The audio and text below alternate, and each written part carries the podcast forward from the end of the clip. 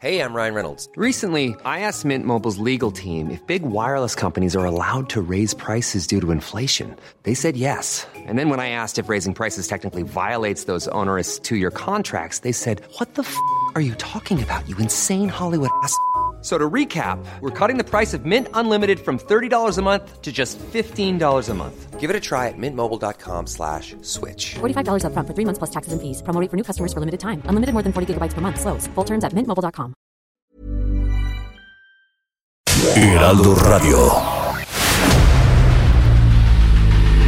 El dedo en la llaga. Había una vez un mundo en que nadie creía. Un país de historias inexplicables. Una nación con personajes asombrosos. Santo Tomás tenía razón. Hay que ver para creer.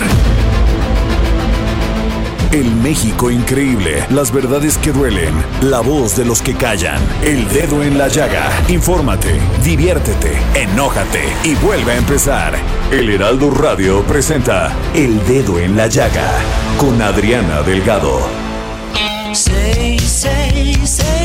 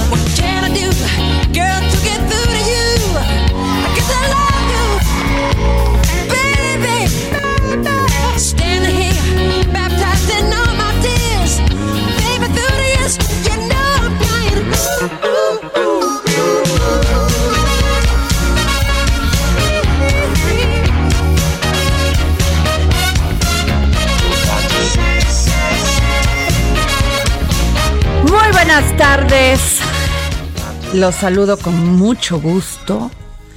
Su amiga Adriana Delgado transmitiendo aquí en la 98.5 del Heraldo Radio, nuestra casa. ¿Y qué estamos escuchando, Jorge Sandoval? Estamos escuchando una gran canción, pero grande, esas de, de las más grandes, 666, con el inmortal Paul McCartney y el inmortal Michael Jackson. Así es, iniciamos este dedo en la llaga escuchando esta maravillosa canción de este cantante británico Paul McCartney y el estadounidense Michael Jackson. Michael y Paul tuvieron una gran amistad durante un periodo de tiempo corto. Fíjense, esto debido a que el rey del pop compró los derechos de las canciones de los Beatles algo que no le pareció a McCartney, pues él ya le había externado su deseo de hacerlo primero. Pese a esto, Michael Jackson y Paul McCartney grabaron dos canciones. Una es la que estamos escuchando, Say, Say, Say. Y la otra, querido Jorge Sandoval. The Girl is Mine. Ay, pues qué tal, ¿eh? Fue uno de estos duetos muy bueno. Yo me acuerdo que todavía, fíjate, yo chiquita, mi mamá nos compró este disco que era un disco de acetato, que era color amarillo. Ándale, que ¿Te de acuerdas? de plástico sí, que maravillosos. azules. Sí, sí, sí. Y entonces, pues me acuerdo de esta canción y luego ya salió el video. El video de esta canción, que bueno, están estos dos grandes ídolos, ¿no? Paul McCartney y Michael. Jackson. enormes Vamos a volverle a escuchar, Dani, por favor. Javi, por favor.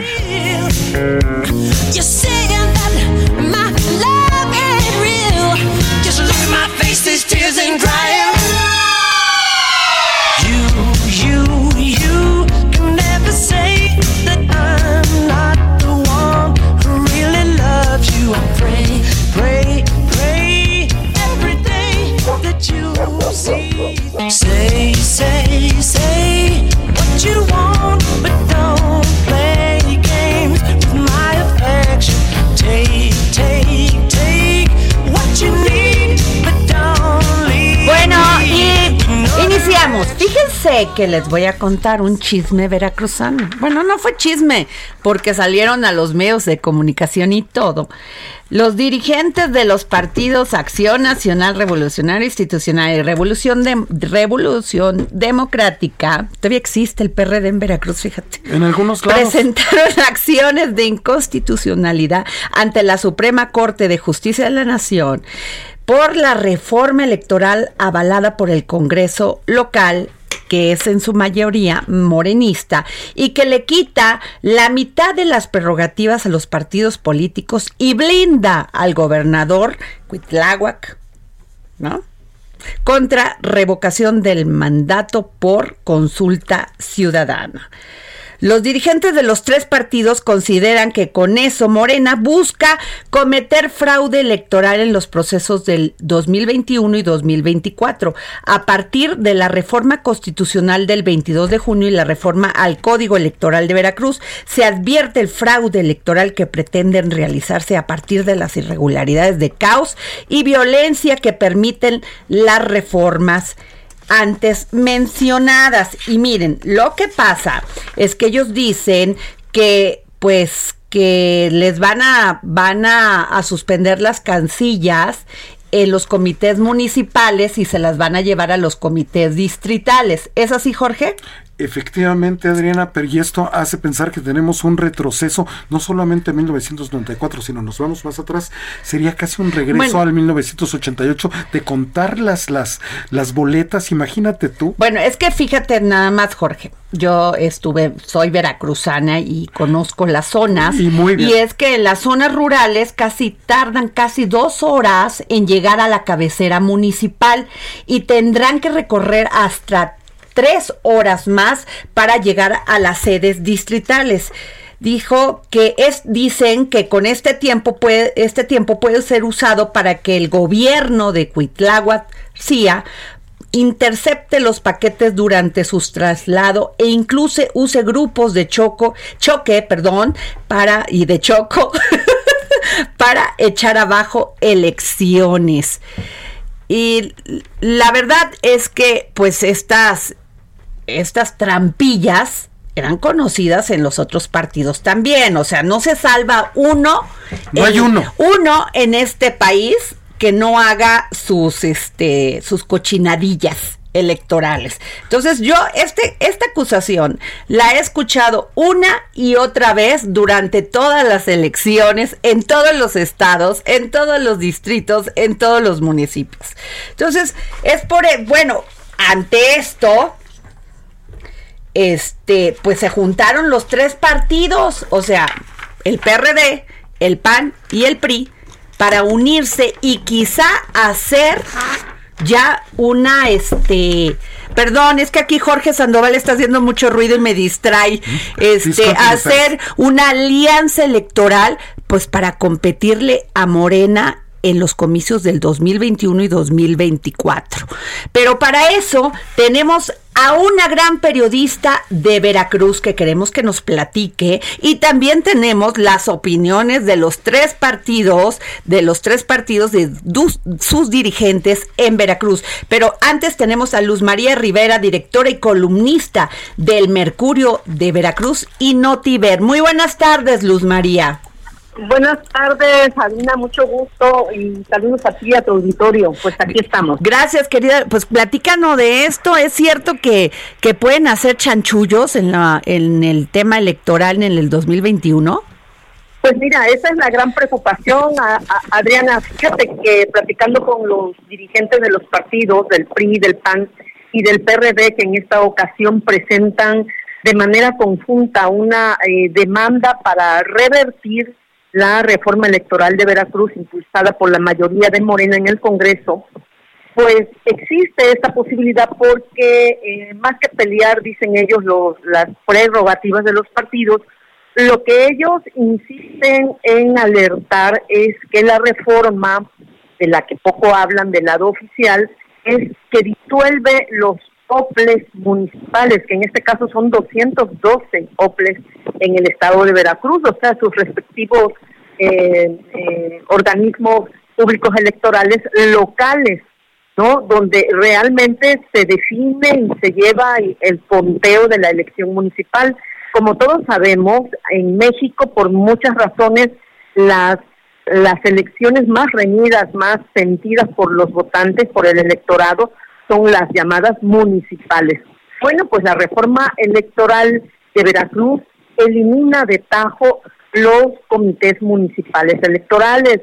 Esto de entrada crea preocupación obviamente en la oposición mermada porque se concentraría todo como anteriormente se hacía, ¿no? Este, en los en los comités distritales electorales. Esto es reconcentrar de nueva cuenta el conteo de los votos, el cómputo, toda esta cuestión que fue una lucha ciudadana, no solo de los partidos, recordemos, la gente lo que quería era apropiarse del proceso electoral con justa razón para evitar fraudes y resulta que ahora en una inexplicable, perdón, reforma eh, impulsada por Morena, que fue una de las eh, movimientos más perjudicados por los fraudes electorales y ahora eh, revierte eh, finalmente esa conquista ciudadana, digo yo, que era tener los comités municipales electorales en cada municipio. Claro, y sobre todo porque, por ejemplo, en la sierra, en los, en los municipios de la sierra veracruzana, tardas hasta tres o cuatro horas para llegar a, la sede así, al comité, al, al, comité ejecutivo estatal y donde se concentra el esquema electoral. Entonces, ¿cómo le van a hacer? Le Claro, porque esa fue la gran lucha, o sea, eso fue la gran lucha, la gran pelea y la gran conquista que cada municipio tuviera su comité, porque además finalmente pues ahí estaban los observadores electorales claro, de partido. Era casi imposible que se cometiera el, fraude electoral en elecciones municipales. Después, obviamente, la pelea se trasladaba a los distritales famosos. No, pero ahorita la reforma de la cual ellos no hablan, en el caso de Morena aquí, porque ellos nada más destacan que ahora sí el dinero va a ser para salud, para lo que quieran, ¿no? Que le quitaron dinero a los partidos. Que también es una realidad, Luz María, y no me dejarás mentir, es demasiado el dinero que gastan los partidos políticos y el demasi y demasiado el dinero que, cuando viene una fiscalización que dicen que gastaron por la movilización y por llevar estos este todos los resultados a los comités distritales o a los comités estatales.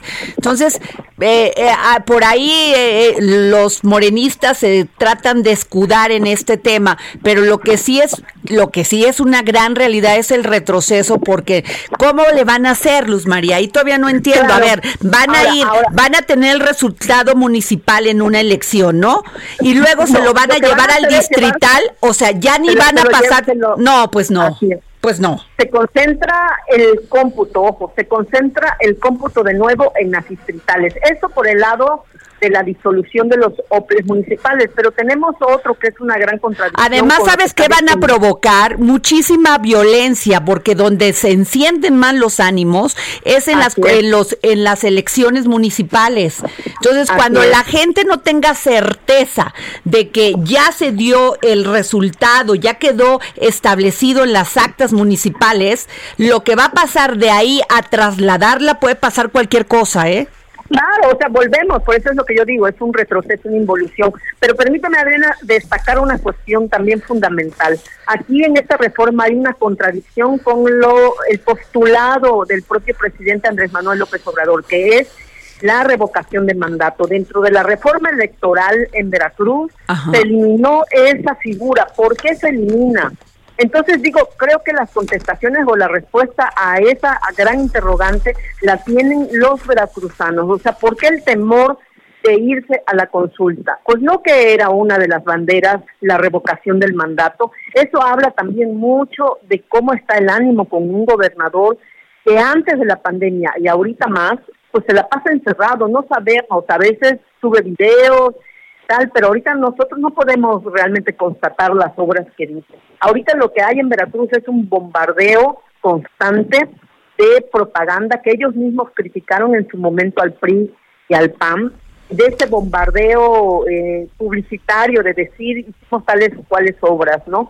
Lo que sí sabemos es que muchas de las obras que se están presumiendo ahorita pues ya están destruidas con las primeras lluvias en Veracruz. Entonces, aquí lo principal es a destacar que hay una unión de partidos que eventualmente pueden irse hasta la unión. No, pues ya lo dijeron, ya lo dijeron, que se pueden unir. Ahora, te voy a decir ¿no? una cosa, querida Luz María, ni con todos ellos superan a Morena en la última votación, ¿eh? Ah, claro, ni el PRI, ni el. PAN, ni el PRD. La verdad, dejaron pasar todos estos años que gobernaron, no satisfacieron las necesidades de los veracruzanos y por eso se les revirtió la votación al PRI, al PAN y al PRD en Veracruz. Eso es- esa es Así otra es. realidad. Así es, y los ánimos cambian. Aquí nada está escrito. Lo que sí te puedo comentar eh, es que hay un gran malestar con el gobierno de Veracruz, porque en el tema del agua, por ejemplo, los veracruzanos de la conurbada, tenemos una empresa que es la de Odebrecht, que nosotros siempre, siempre denunciamos en su momento. ¿Y qué ha ¿Cómo? pasado? ¿Odebrecht también se dedica al agua? ¿No nada más al Claro. petróleo? ¡Qué No, no, no. barbaridad! Odebrecht- Ode- Odebrecht tiene aquí, acuérdense, acuérdense para los los los le- los radioescuchas, los lectores. Tenemos aquí en Veracruz un esquema de una empresa privada que entró con eh, capital de Odebrecht. Lo- lo cierto, cierto que además los de de Odebrecht dicen que al único gobernador que le dieron lana fue al de Veracruz. Claro, porque además, acuérdate que aquí estuvo lo de Tileno 21. Entonces hay una serie de cuestiones que ya pasaron dos años y que el gobierno de mayoría morena en el Congreso no ha visto como prometió en campaña. Eso es lo que yo les reclamo aquí localmente. Nosotros estamos acogotados, y perdón la expresión, pero es lo que es como usuarios cautivos del agua destrozaron el sistema público del agua. Yo, yo lo acabo de, de incluso de documentar periodísticamente cómo esta empresa incumple incumple la normativa de la concesión que le dieron Ay, a treinta y otra raya años. más al tigre. Exacto. Entonces, bueno, a ver, el malestar no es tanto por cómo, cómo gobierna tal o cual persona, cual sigla, sino los resultados que a dos años estamos viviendo los ciudadanos. Entonces, esto no es que está cambiante el electorado, es que el electorado va buscando la manera de contrarrestar esas mayorías que al final de cuentas no están dando los resultados prometidos. Así es. Eso es lo que yo es,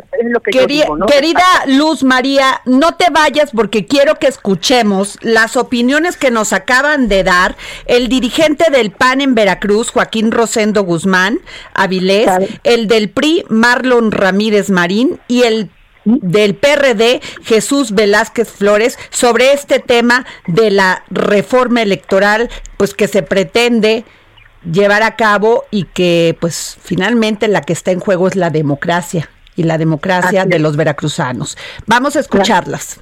Bueno, porque estamos precisamente en contra de la reforma constitucional, en donde están reformando precisamente las situaciones electorales, que ellos en primer lugar lo que hacen es blindar al gobernador. No quieren que el gobernador pase por una revocación de mandato, que es un acto constitucional federal que ya debería de hacerlo y que no puede constar por encima de la constitución del Estado de Veracruz, por encima de la Constitución General de la República. es un atentado contra la democracia del Estado. Eh, están desapareciendo los soples municipales, los consejos municipales del OPLE en los 212 municipios de Veracruz. Están armando una estrategia para que estos consejos municipales se conviertan ahora en consejos distritales y solamente se instalen en las cabeceras distritales. Pues mira, fundamentalmente nosotros hemos hecho valer una acción de inconstitucionalidad que ya fue debidamente recepcionada en la Suprema Corte de Justicia de la Nación, fundamentalmente y entre otros agravios por dos, que a nosotros nos parecen eh, esenciales para el mantenimiento de la democracia en este país. Bueno, pues ahí están las opiniones de los tres presidentes de los partidos del PRI, del PAN y del PRD en ese orden. Este, perdón, del PAN, del PRI y del PRD en ese orden, pero también quiero que escuchemos, Luz María, la opinión sobre si van a hacer alianza para competirle a Morena en las elecciones del 2021. Los escuchamos. Okay. Bueno, porque estamos precisamente en contra de la reforma constitucional, en donde están reformando precisamente las situaciones electorales, que ellos en primer lugar lo que hacen es blindar al gobernador. No quieren que el gobernador pase por una revocación de mandato, que es un acto constitucional federal que ya debería de hacerlo y que no puede constar por encima de la Constitución del Estado de Veracruz, por encima de la Constitución General de la República. No, en ningún momento estamos obviamente defendiendo única y exclusivamente la democracia en Veracruz. Ya en su momento se hablará de esta situación, pero ahorita nos unió para defender precisamente el voto de los ciudadanos y la democracia en nuestro Estado. Pues de entrada nos llevó juntos a pelear un asunto que claramente eh, está haciéndose, como comentamos, con la intención de desaparecer a la oposición y de desaparecer a todas, a toda la voz que sea contradictoria a los intereses del gobierno en turno. No, no estamos aún en las fechas de hablar de los temas este, de coaliciones o de alianzas porque el calendario electoral todavía nos mandata que sea más adelante. ¿Cómo, cómo le escuchaste, Luz María? Que no quieren. Pues es- es- Vas a ver que sí se van a echar a andar los tres. Pues a lo mejor, pero mira, Adriana, hay que recordar que en el caso de Veracruz, recordemos, hubo una alianza muy reciente que fue en el bienio de Miguel Ángel Yunes, Ajá. del PAN y el PRD. ¿Y qué pasó? Que los perredistas terminaron apabullados y casi extinguidos, por así decirlo, en, en el Estado. Entonces, los perredistas de Hueso Colorado, que los hay, aunque mucha gente no lo crea, los perredistas en Veracruz, al menos no hablo del resto del país, en Veracruz quedaron muy resentidos con el PAN. Va a ser muy difícil una alianza. Ahora, eh, los dirigentes obviamente no lo van a hablar ahorita porque no son los tiempos electorales, pero si todo camina para allá, eh, eh, yo no dudo que lo intenten hacer. Traté de hablar antes de entrar al aire con ustedes, con el de Movimiento Ciudadano, Ajá. eh, y no respondió. Ruyán es aquí el dirigente eh, local. Pues él se Pero, lo pierde.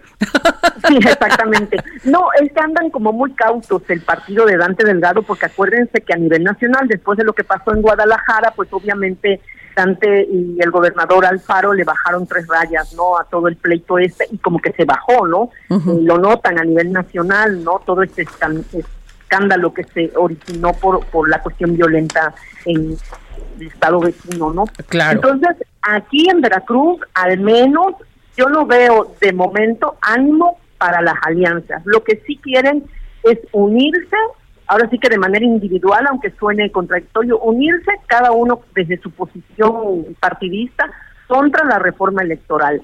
Y yo creo que la ciudadanía también está muy intrigada de por qué hicieron esta reforma con mayoría aplastante de Morena para liquidar los OPLES municipales, porque eso sí preocupa en el Estado, porque esos eran los grandes conflictos, como tú dijiste, las grandes eh, encontronazos violentos a la hora en que no se tenía la certeza de que el alcalde que iba a quedar era, pues ahora sí que... Claro, y, y a ver, a- o sea, hay que buscar nada más todo lo que sucedió para llegar a esta determinación y volver atrás, pues me parece muy peligroso porque pues las las ahora como dicen en mi pueblo, Vega de la Torre, las elecciones municipales calientan. Así es, toda la vida, tú sabes, como buena veracruzana que es, que somos, que eso es... ver, Que tenemos jarocho que tenemos carácter los jarochos Así y que es. sí No, cuidamos y lo nuestro. política, ¿no? Así es. Desayunamos, comemos y cenamos política. Entonces yo creo que se la está jugando muy fuerte un partido que llegó por mayoría, que llegó con la aceptación, la aprobación y toda la expectativa, también hay que reconocerlo, Morena llegó con muy altas expectativas y lamentablemente si no se pone las pilas va a perder todo eso. En el caso de las municipales ahí se la va a jugar porque se pueden, ahora sí que eh, estamos tranquilos y vienen las municipales y es cuando se va a armar esto, ¿no? Entonces, eso hasta las personas que no están metidas, dicen, en la política lo prevén.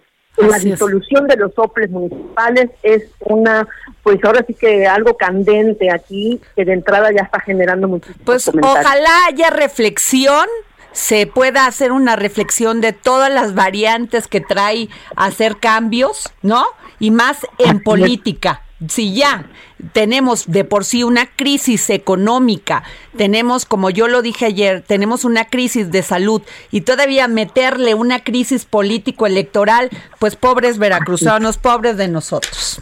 Así es, así es. Pues ojalá no nos dejen desde el altiplano, que siempre nos pregunten y nos comenten, aunque para decir al menos, hola, aquí estamos, muriéndonos de calor, Y- atrapados con pues, Odebrecht, pagando claro. precio de oro. Y Gracias, Luz María. Te mandamos un gran saludo y nos vamos a un corte y regresamos.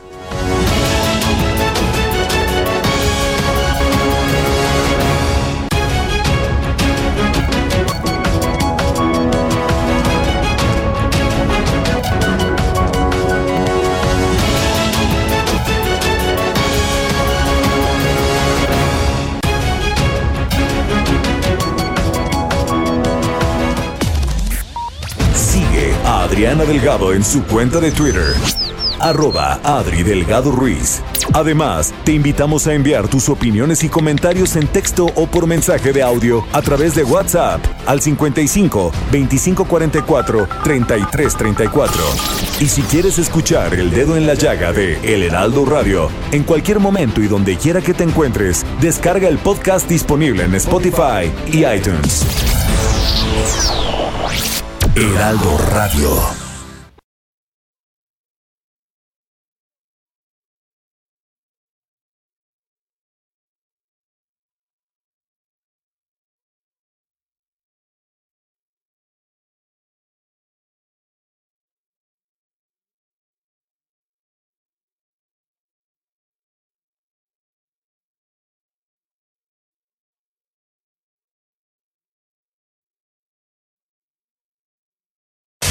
Heraldo Radio.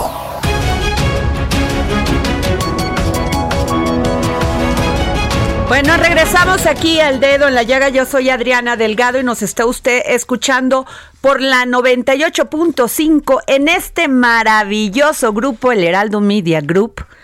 Y bueno, fíjense que uno de los grandes temas que tenemos que discutir y que se debe haber, abrir una discusión para que se generen políticas de cambio y políticas públicas respecto a la innovación en el actual contexto de la globalización.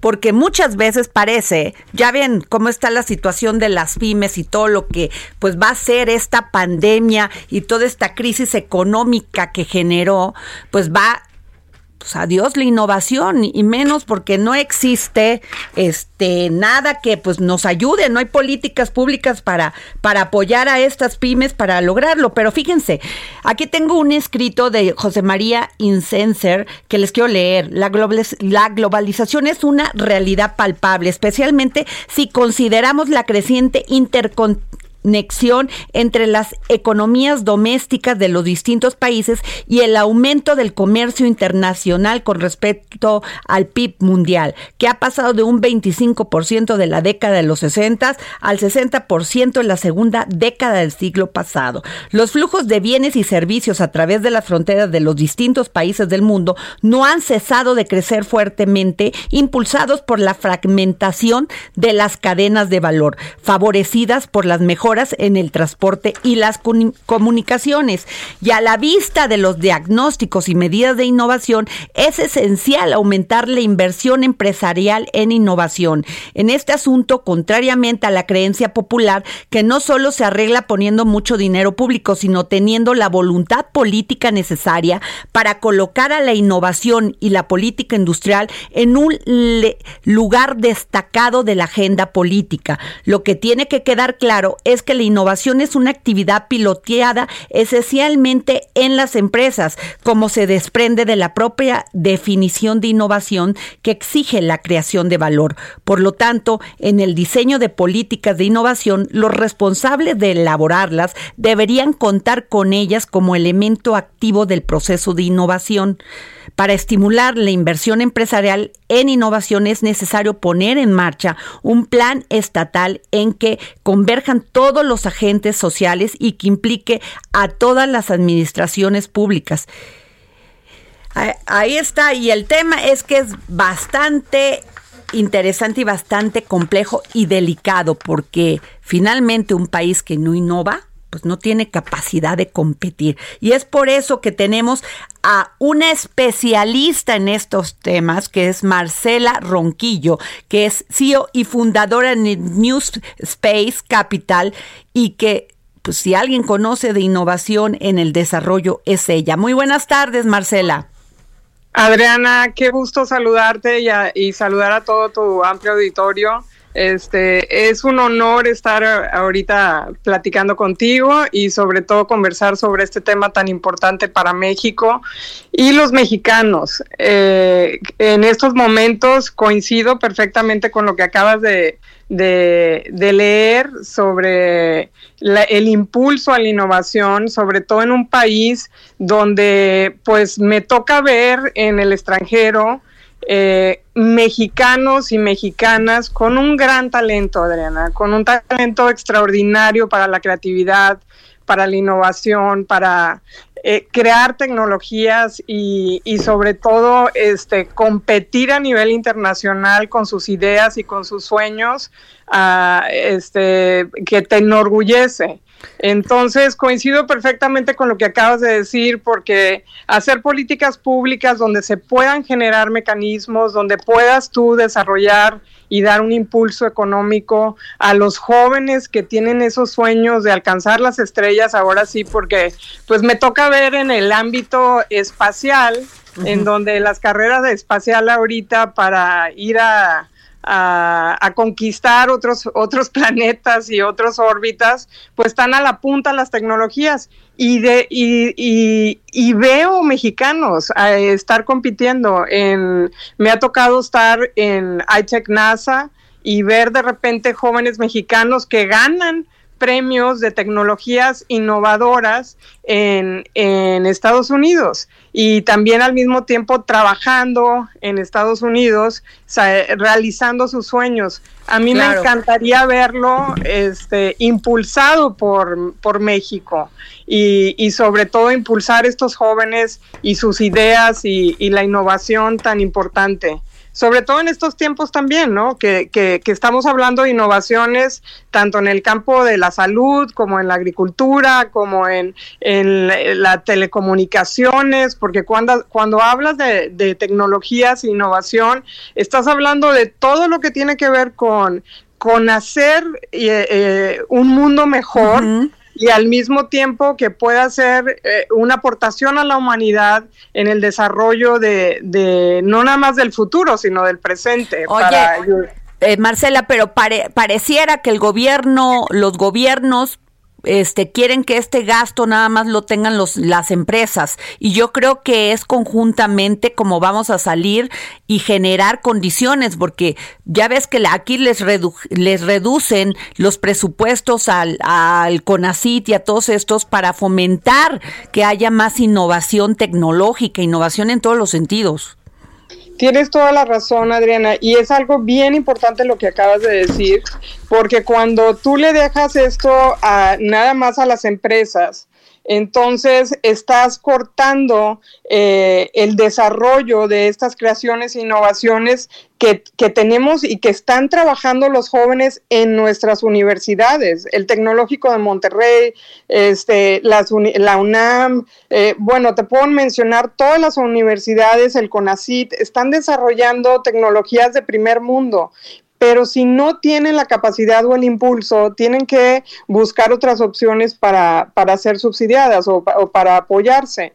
Este, definitivamente yo exhortaría al gobierno este, que sí se impulsen, porque esto es, es, es propiedad de, de, de, los mexicanos y sobre todo con, con ese apoyo estoy segura que pues México estaría a la vanguardia porque nuestra creatividad y los jóvenes mexicanos están desarrollando cosas incre increíbles. En el área de, de, de, inteligencia artificial, este, ves cosas importantísimas, automatización, este, en data, y, y, los ves que de alguna manera están buscando en otros países las oportunidades cuando definitivamente con tantito este, pudiéramos apoyar eh, y ahí están en nuestras universidades, está, ahí están los jóvenes y de ahí están buscando salir adelante. Pues sí, Marcela, ojalá el gobierno federal tenga un poco de sensibilidad y en vez de, de ponerle topes para que los jóvenes puedan desarrollar esta capa esa, esa capacidad de innovar, y pues no solamente los jóvenes, hay muchos eh, que ya no son tan jóvenes que se quedaron en esa atrapados como sándwich. Entonces, pues Así ya no es. pudieron hacer nada. Fíjate qué terrible cuando un gobierno no da espacios, no da apoyo para que un país crezca y genere y que se innove porque porque es terrible, o sea, los países que verdaderamente han avanzado y que pues compiten son los países que apostaron por la innovación. Así es. Y ahorita eh, lo que tú como co- eh, mencionabas también de impulsar a una cultura de innovación eh, es, es muy importante. Educar en, en fomentar la creatividad y la innovación desarrolla el, eh, ahora sí que el, eh, estás impulsando el desarrollo económico de un país propio para para promover la comercialización también de, de, de pequeñas y medianas empresas. Fíjate, en el mercado que nosotros estamos impulsando de New Space Capital, lo que nosotros hacemos es exactamente eso, impulsar eh, pequeñas y medianas empresas, eh, buscar financiamiento y, e inversión para que estas empresas puedan desarrollar sus creaciones. Entonces, eh, bueno, aquí no tiene fronteras, pero es muy, muy importante que los países al mismo tiempo apoyen esta educación y apoyen a las pequeñas y medianas empresas para que puedan desarrollar sus productos y que puedan patentar propios y no, no necesariamente tener que ceder los derechos a las empresas de sus propias innovaciones. Claro, y además que no se vayan, o sea, que, que generen toda esa cadena de valor en México, no se vayan a otros países a generarla. O sea, es que Sí. ahí estamos muy mal, Marcela, muy, muy mal. Pues, ¿qué te puedo decir yo que los veo en Estados Unidos compitiendo y veo cómo Estados Unidos de alguna manera, este, acabo de estar en un, en febrero en donde vi el, al Consejo Mexicano de Energía y las empresas que están haciendo unas innovaciones increíbles y de, de hecho felicito a Comener, al Consejo Mexicano de Energía, porque los jóvenes y las compañías están luchando verdaderamente y fue, fueron un gran ejemplo en la Universidad de Texas. Y al mismo tiempo, este, pues es chistoso, ¿verdad? Porque, y te, eh, porque dices, oye, están compitiendo y en Texas se están llevando los premios los mexicanos, estas compañías mexicanas, este, que, que se tienen, que de alguna manera, pues, como dices tú, se, se tienen que volver americanas porque es donde pueden competir en un mercado a- este, internacional pero estoy segura que, que México tiene, tiene que buscar eso, eh, es tener esa visión de impulsar las pequeñas y medianas empresas. Son fondos muy importantes para, para, para, para apoyar las, las pequeñas y medianas empresas y sobre todo en estos temas tan importantes que nos llevan al futuro. Y, y no tanto al futuro, sino también en estos momentos, imagínate, este pues en la inteligencia artificial o en temas de, de, sal- de salud, o sea, innovaciones de salud que son tan, tan importantes. Claro, y más en estos momentos, ¿ves? O sea, los países que han apostado por la innovación, por la tecnología, son los que están saliendo, saliendo avante con todo este tema de las, de la, de la vacuna para el, con el COVID, porque Exacto. eh, de- nosotros entrevistamos aquí a, la do- a una doctora del Instituto Politécnico Nacional y pues maravillosos todo lo, los todo el, el tema y trabajo científico, pero terminó diciéndonos que no tenían presupuesto.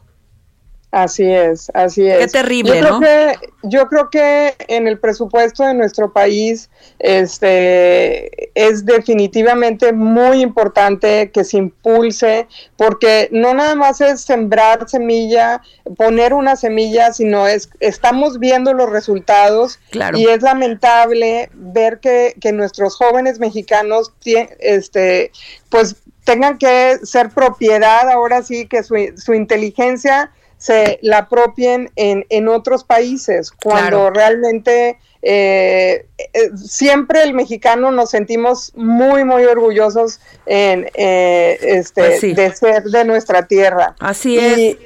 y, y sobre todo lo que comentábamos, ¿no? De, de seguir fomentando y educando a nuestros niños y a nuestros jóvenes de soñar y de crear una, una educación este, para la innovación y la tecnología, porque déjame te digo que yo creo que eh, la creatividad del mexicano y la sensibilidad y el ingenio del mexicano es fenomenal. Es Así un es. talento que ya lo traemos en la sangre. Oye, Marcela, pues muchísimas gracias por habernos tomado la llamada para el dedo en la llaga y síguenos hablando de todo esto que está haciendo tu empresa y este y la verdad me siento muy orgullosa porque eres una de las mujeres más talentosas de este país.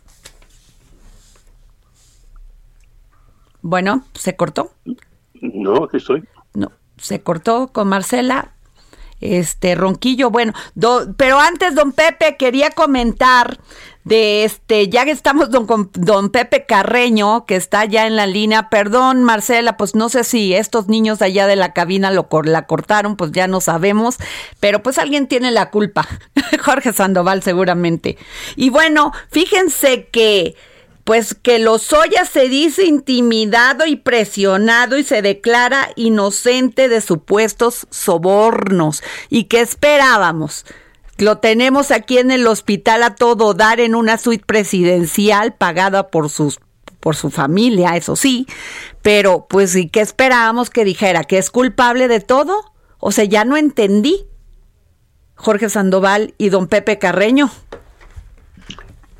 Pues eh, yo creo que no hay nada que entender. Él no tiene, eh, tienen, primero le tienen que probar todo, todas las acusaciones, probar la satisfacción de, la- de- jueces y de leyes, superar cualquier supuesto procedimiento legal que haya antepuesto o, o en contra, como, como el famoso amparo del que se habló la semana pasada, y pues eh, le, le tienen que probar lo que le dicen, ¿no? Es decir, Sí, pero, pero a ver, don Pepe, se supone que la simple. fiscalía ya tenía, este, pues había hecho una investigación y ya por eso lo acusaron y lo trajeron. O sea, antes de traerlo, pues tenía que haberle dicho a las autoridades españolas por qué se le acusaba y para que procediera la extradición. Y cuando se le acusó, él aceptó venir y, y, este sujetarse a un proceso en México, proceso judicial. Pues sí, pero pero eso eh, el, el- el acuerdo implicaba que se declarase culpable de, de la- de las acusaciones. No, bueno, y, y se siente, fíjese, nada más intimidado y presionado en un hospital. ¿Qué tal? Bueno, es como sentirse eh, intimidado y presionado en un hotel de lujo en Cancún, pero bueno. O sea, es que de veras, don Pepe, hay cosas que ne- neta enojan. Por lo, o indignan en todo caso. ¿no? Indignan, enojan, indignan, don Pepe, porque cómo es posible que, o sea, como yo decía ayer, como decía Benito Juárez, para los enemigos justicia y gracia, y para los, ah, este, la, perdón, para los amigos justicia y gracia, y para los enemigos las leyes secas. O sea, ya no entendí. O sea, el señor es, se supone que que declaró ante un juez y muy mono, pero declaró en su en su cuarto del del hospital. O sea, ni siquiera le llevaron al juez porque pues cómo no le vaya a pegar el COVID. Pero ahora sí, ¿qué le puedo decir? Adela?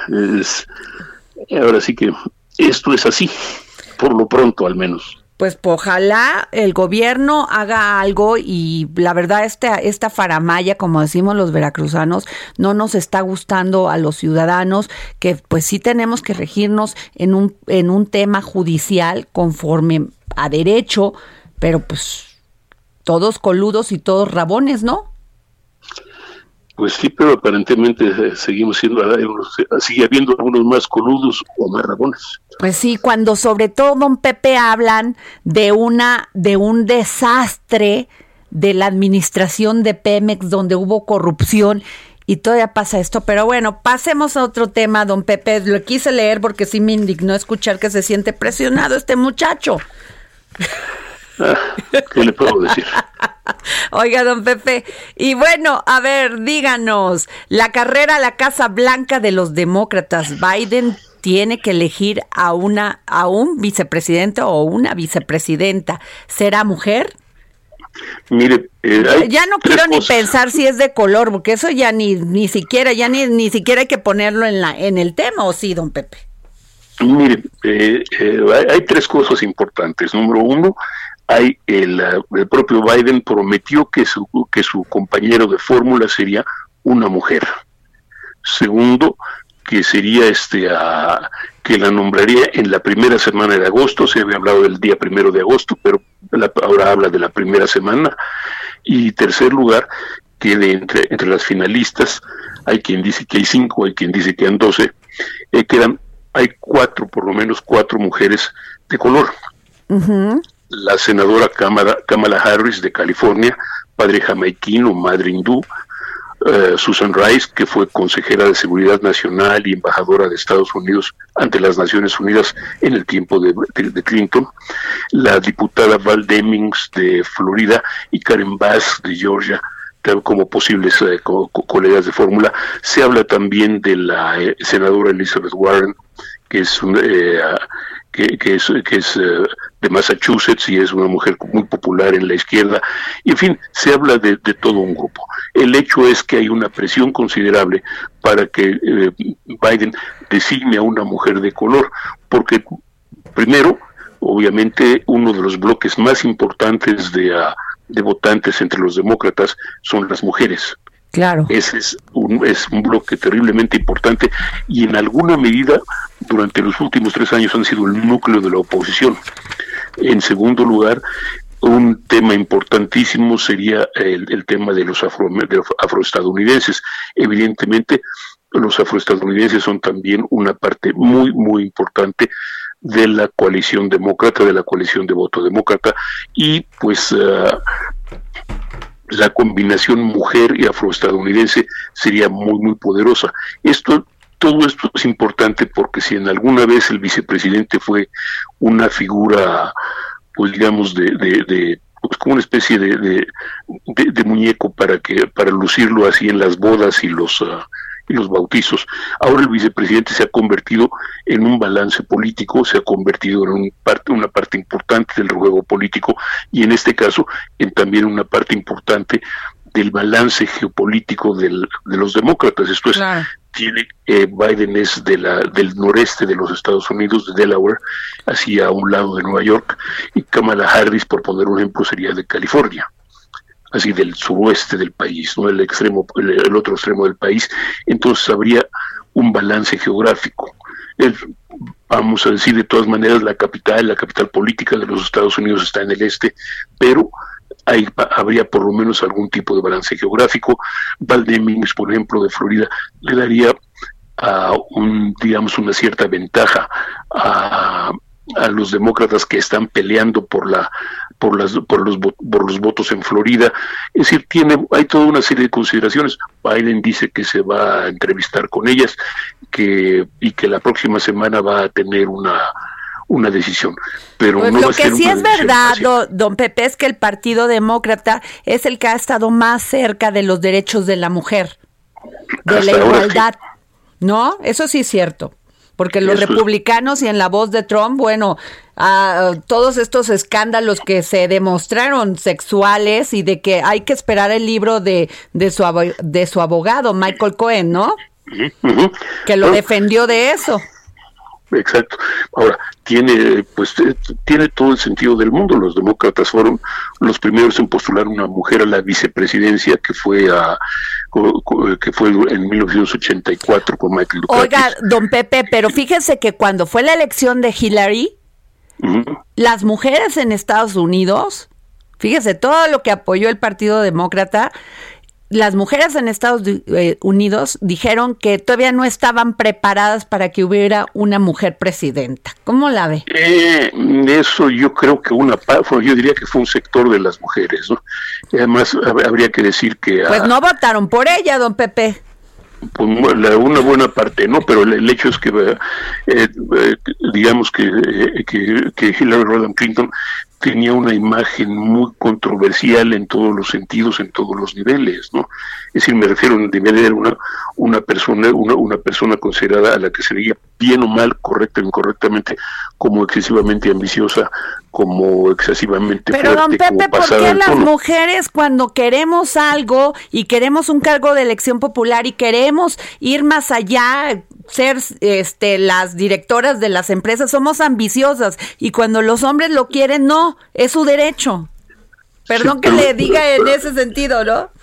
Sí, pero en este caso eh, estoy tratando, estamos tratando de analizar por qué no, por qué muchas mujeres no votaron por, por, por Hillary Rodham Clinton.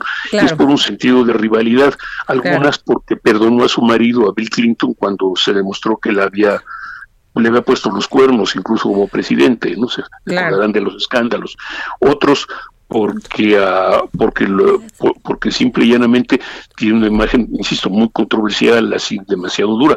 Entonces, eh, pero aún así Hillary Rodham Clinton ganó la, la elección por casi el, el, voto popular, pero por casi 3 millones de votos.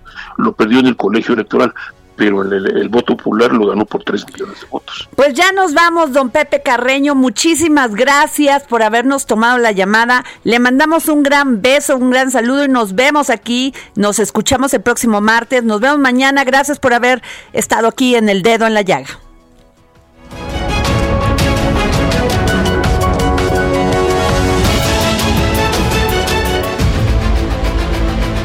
El Heraldo Radio presentó El Dedo en la Llaga con Adriana Delgado. Heraldo Radio. Tired of ads barging into your favorite news podcasts? Good news. Ad-free listening is available on Amazon Music. For all the music plus top podcasts included with your Prime membership. Stay up to date on everything newsworthy by downloading the Amazon Music app for free or go to amazon.com slash news ad free. That's amazon.com slash news ad free to catch up on the latest episodes without the ads.